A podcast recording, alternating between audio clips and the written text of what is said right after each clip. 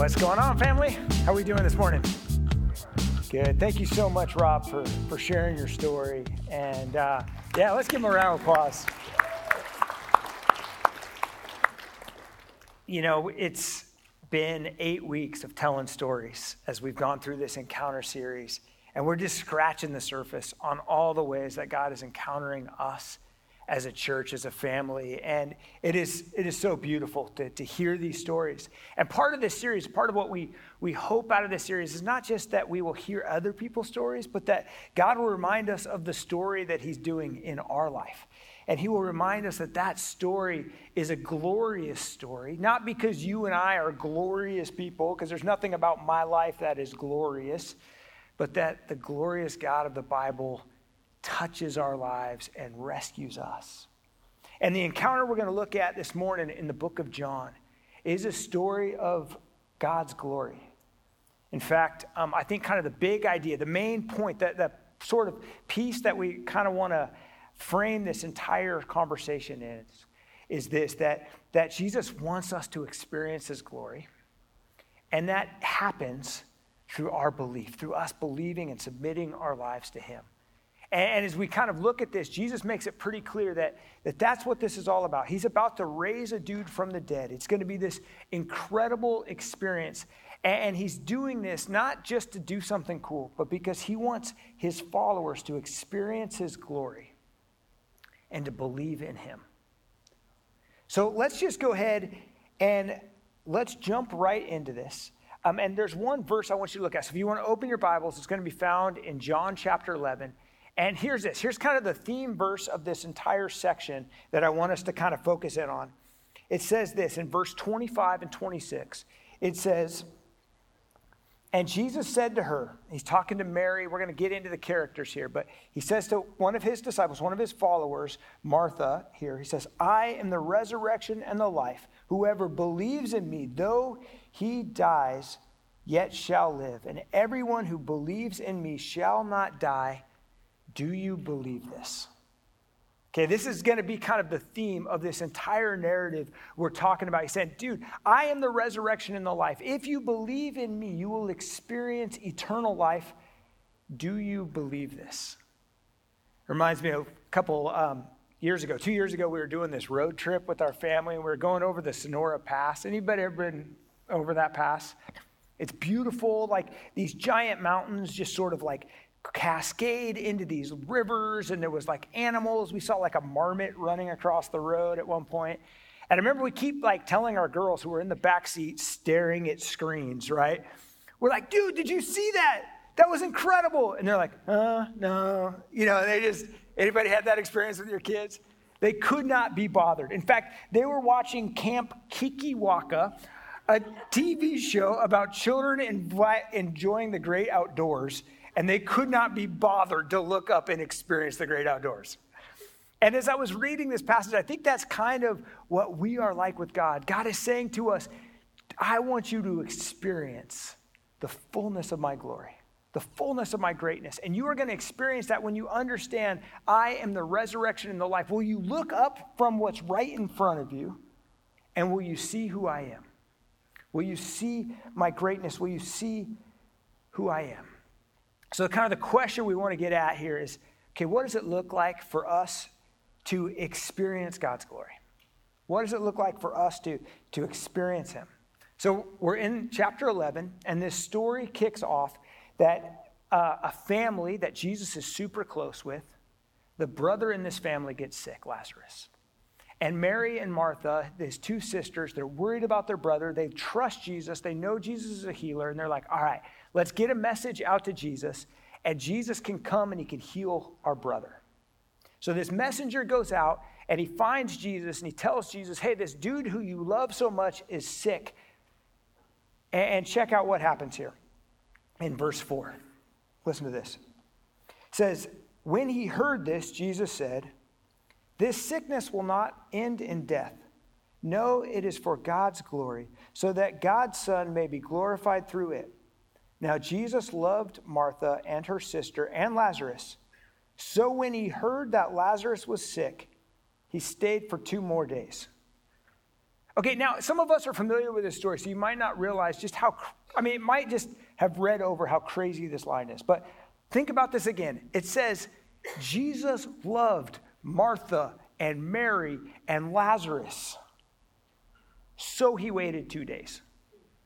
Right? That's not how that line should logically go in my head. Like in my head, that line is Jesus loved them so much that he dropped everything and he left in that exact moment.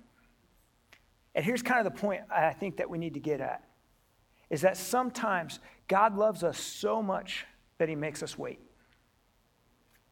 It's probably a theme you've heard a couple of times in this series because John, who we're going through a series through the book of John, John, this is a major theme the timing and the plan of God. And it says, to me, what it's saying is there are times in my life where I want something so bad.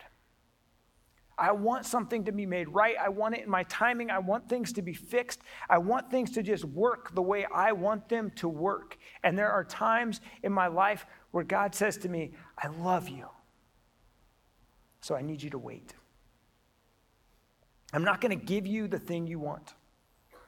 How many of you right now are holding on to something you want deeply and God has not answered it for you yet? I'm seeing some head nods. This is hard, isn't it? I hate waiting. The other day, I went to the grocery store and I forgot my phone in the car, and I was stuck behind somebody with like 30 items, and I had to wait for like four minutes with nothing to distract myself. Do you remember the 90s? They were horrible. Like, I had no email to check, no texting to do. I was just like looking at magazine covers. They still have those there in the grocery store. It's crazy. But I hate, I hate waiting. But do, you, do we think that God loves us so much that sometimes He makes us wait? And in fact, Jesus makes Martha and Mary wait, not because he doesn't love them, not because he wants to punish them, not because he's just trying to teach them some sort of disciplines. He says it why he does it. He says, All of this is happening so that you will see the glory of God so that you will see what I'm about to do, so that you will trust me, that you will believe in me, that you will know that I am in control. So he waits for two days. Now let's get our timeline straight here. So uh, Lazarus is sick. Probably, they probably are waiting. They're probably hoping things get better, and he keeps getting worse and worse and worse. And so finally they say, okay, let's send a messenger out. Let's go get Jesus. Probably that messenger leaves, and probably pretty quickly Lazarus dies. Takes about a day for this messenger to go get Jesus, to find him. Then two days, Jesus delays. Then finally, Jesus decides he's going to leave. Tells his disciples, okay, Lazarus is dead. Let's go visit. And at this point in time, takes a day for them to get back. So it's been four days. At that same point in time, Martha and Mary are taking care of business. They've got people coming in to mourn with them. There's responsibilities that they would have to do as Lazarus' sister. I mean, that first day, probably within 24 hours, they would have tried to get him into a tomb. And so they would have had to wrap his body tightly in cloth. Can you imagine how, how difficult that must have been? the mourning to your loved one. They're physically wrapping him in burial cloth, putting certain spices on him or herbs and all that. And then they put him into this cave and they, they seal a rock, and, and he's going to stay in that cave for about a year till all of his flesh decomposes. And then they take, at some point, would take his bones out. And all of this had to get done. And all these people are in town mourning, and there would have been like this just sort of pause on life as they mourn the loss of this person. Can you imagine the pain that they must have been going through? The exhaustion. So, four days later, Jesus comes walking into Bethany. And Martha is so overwhelmed, she rushes out to greet Jesus. And, and here's what it says. So, keep going. Um, we're going to be in verse 17 here. Says, Now, when Jesus came, he found Lazarus had already been in the tomb for four days. Bethany was near Jerusalem, about two miles off and many of the Jews had come to Martha and Mary to console them concerning their brother. So when Martha heard that Jesus was coming, she went and she met him, but Mary remained seated in the house. Martha said to Jesus, Lord, if you had been here, my brother would not have died. But even now I know whatever you ask in God's name, God will give it to you.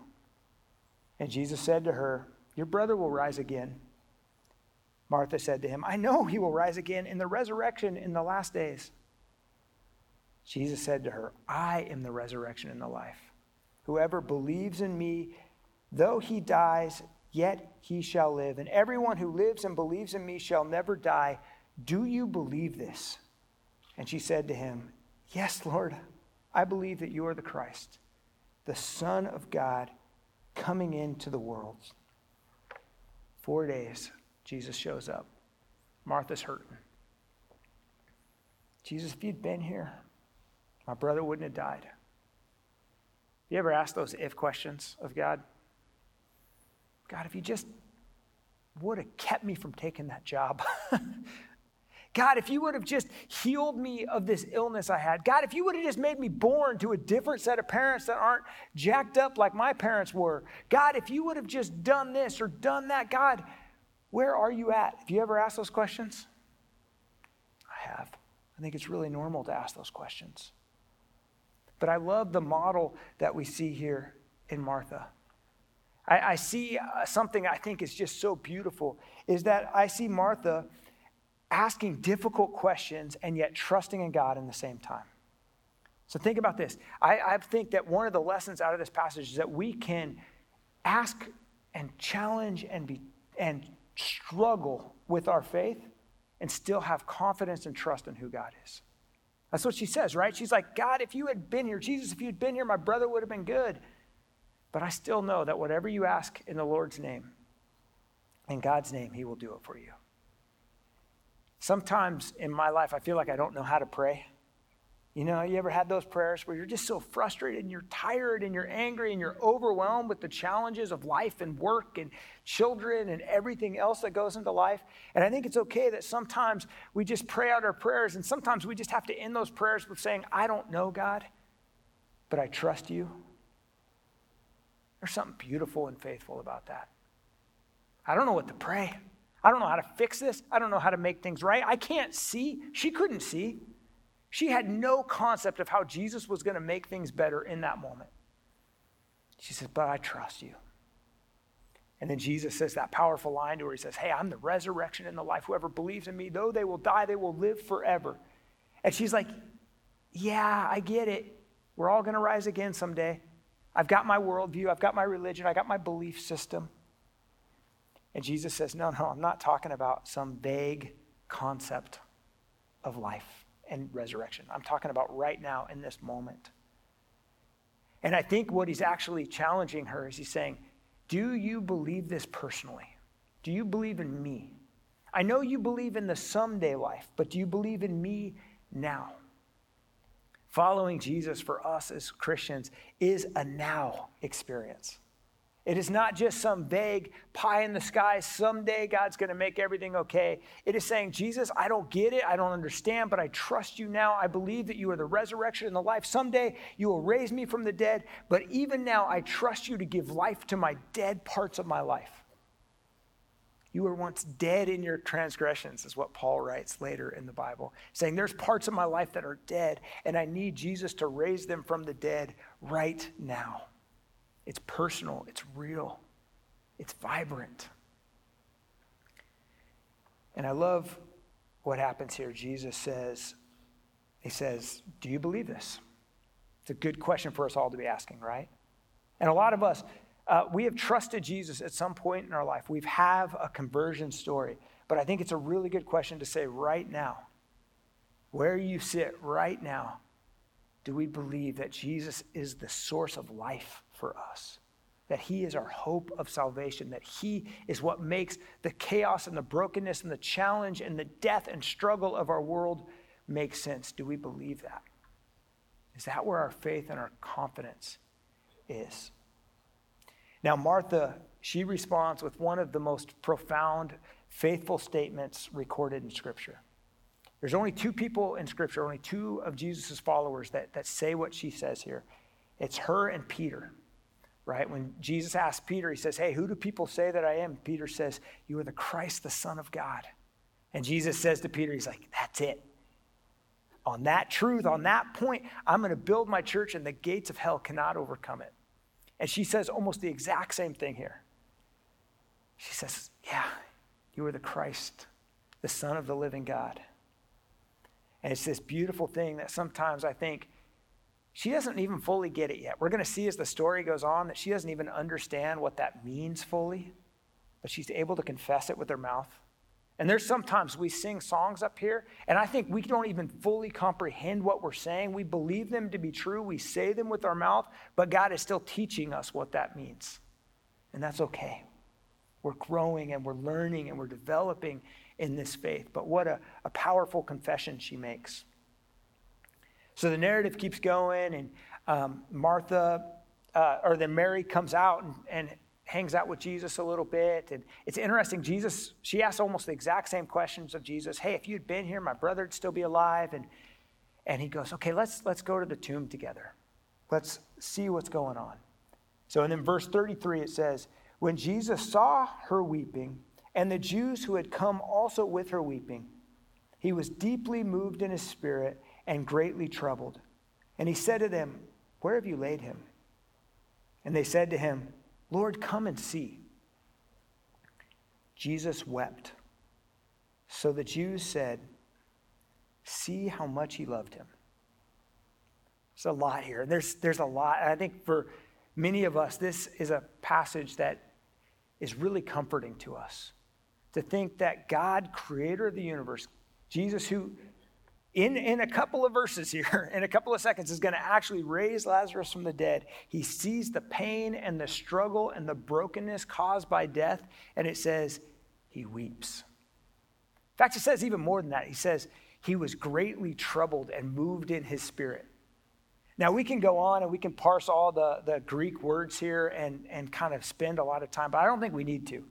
Because I think even though I've probably never used the term greatly moved or moved in the spirit greatly troubled, I kind of know what that feels like. Have you ever had that pain well up inside of you that just you feel it in your gut?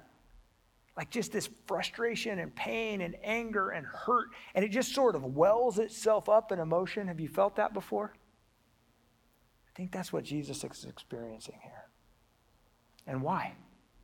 Why is Jesus upset? I mean, clearly he's not upset because just he doesn't know what the future is going to hold. He knows what the future is going to hold.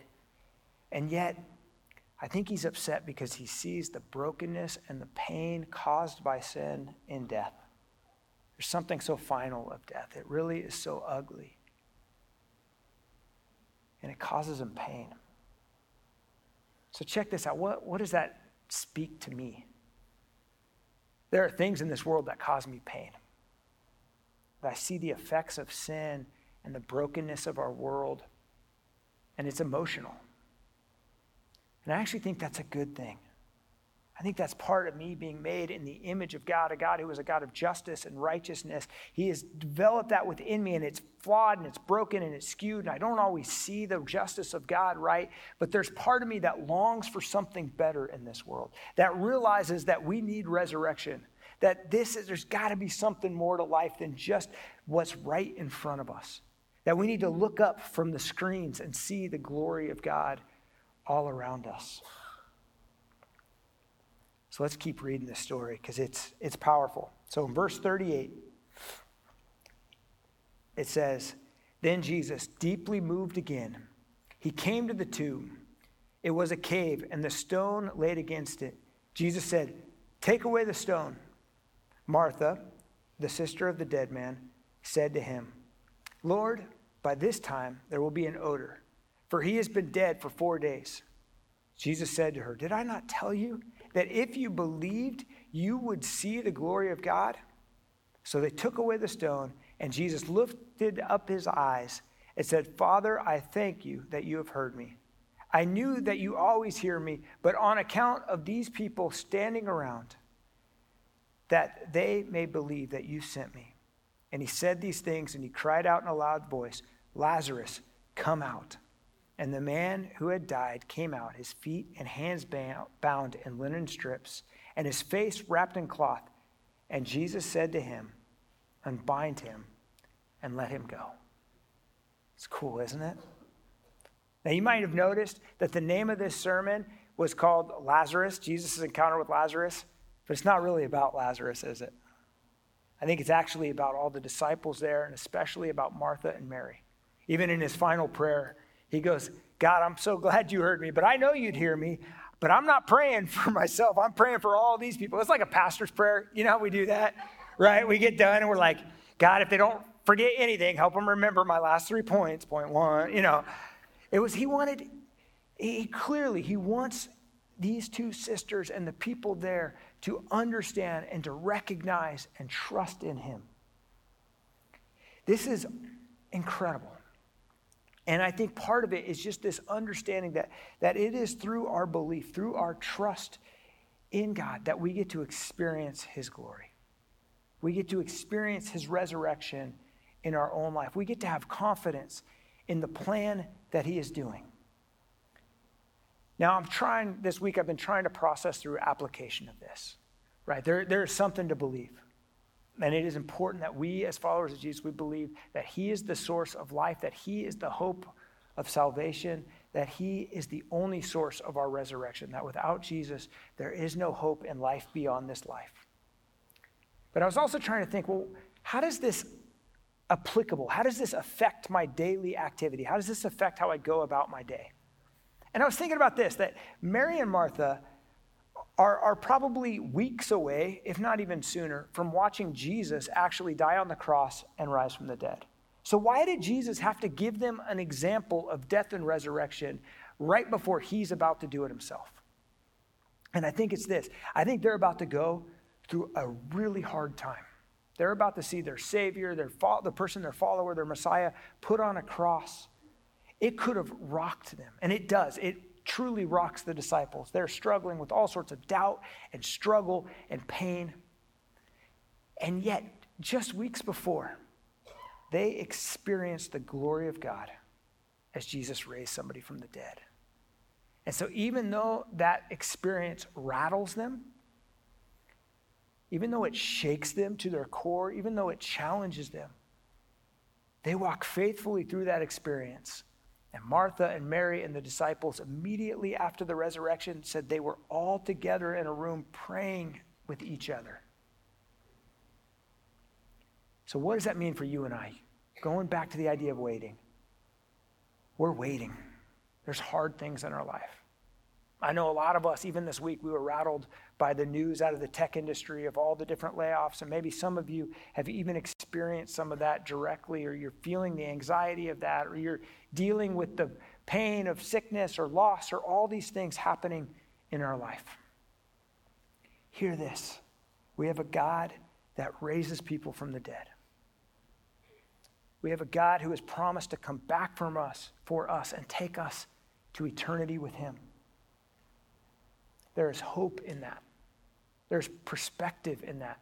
And I think that, again, it gives us the strength, it gives us the courage, it gives us the joy to experience even hardship in this life and to walk through them and say, No, I know that my God is the resurrection and the life, and I trust in him.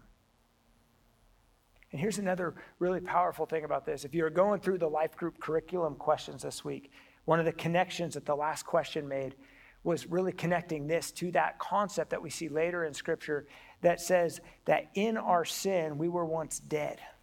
That there are dead parts in our life, and that Christ wants to raise those broken parts of our life and give our life new meaning and purpose.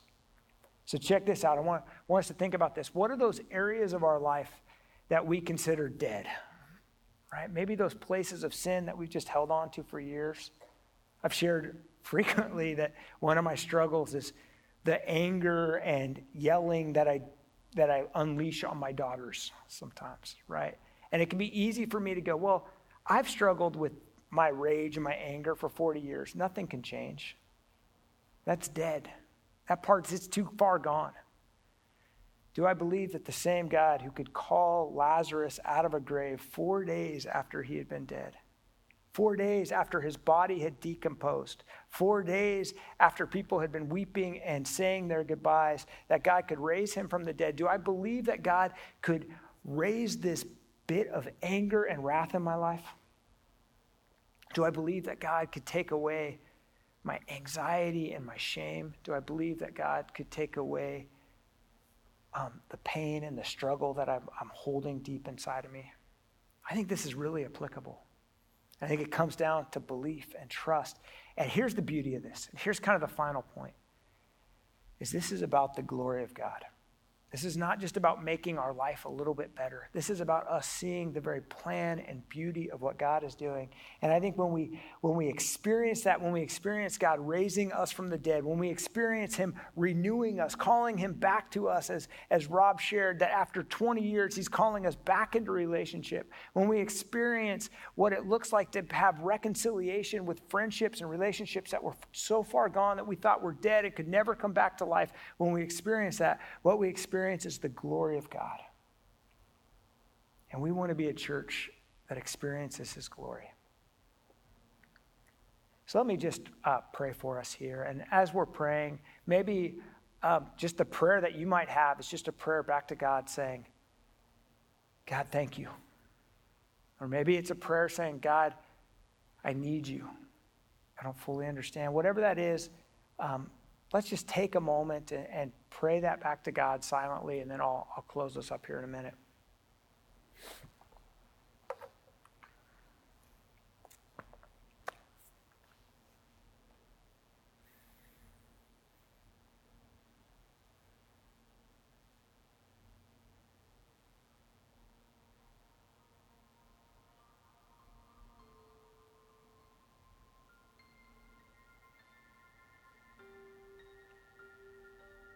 God, you are the God of miracles. We need your supernatural love. So, God, I pray that we trust you, that we believe in you, and that this week we experience your glory as you, you work in our life and you raise those dead places to life and you remind us of the hope we have that you are our eternal life. In Jesus' name, amen.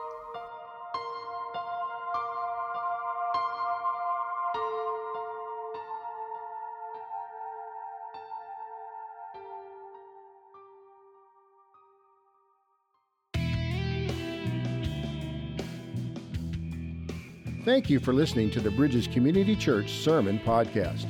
Bridges Community Church is located in the San Francisco Bay Area in Fremont, California.